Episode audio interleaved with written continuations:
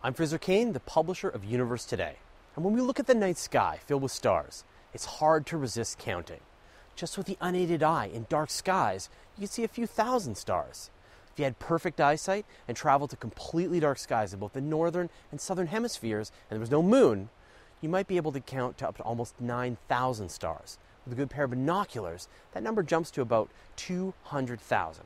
And with a small telescope, you should be able to count up to 15 million stars. So, how many stars are there in the Milky Way? According to astronomers, our Milky Way is an average sized barred spiral galaxy, measuring 120,000 light years across. Our Sun is located about 27,000 light years from the galactic core in the Orion Arm. Astronomers estimate that the Milky Way contains up to 400 billion stars of various sizes and brightness. A few are supergiants, like Betelgeuse or Rigel. Many more are average sized stars, like our Sun. The vast majority of stars in the Milky Way are red dwarf stars, dim, low mass, with a fraction of the brightness of our Sun. As we peer through our telescopes, we can see fuzzy patches in the sky, which astronomers now know are galaxies. These massive structures can contain more or less stars than our own Milky Way.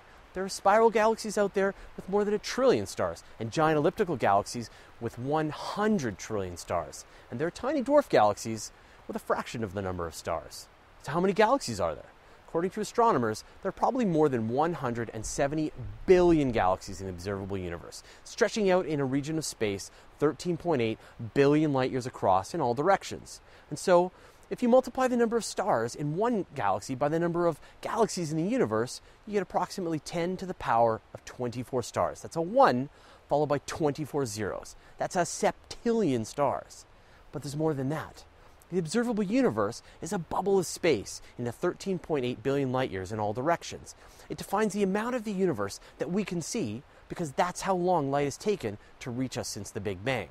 Astronomers have estimated the actual universe is at least 93 billion light years across, with only a fraction of that will ever be observable to us. So add another couple of zeros to that total number. That is a lot of stars in the universe. Thanks for watching. You're listening to the audio edition of Universe Today. You can send us an email at info at universetoday.com, follow us on Twitter, Google Plus, or Facebook. And you can see the video version of everything on our YouTube channel.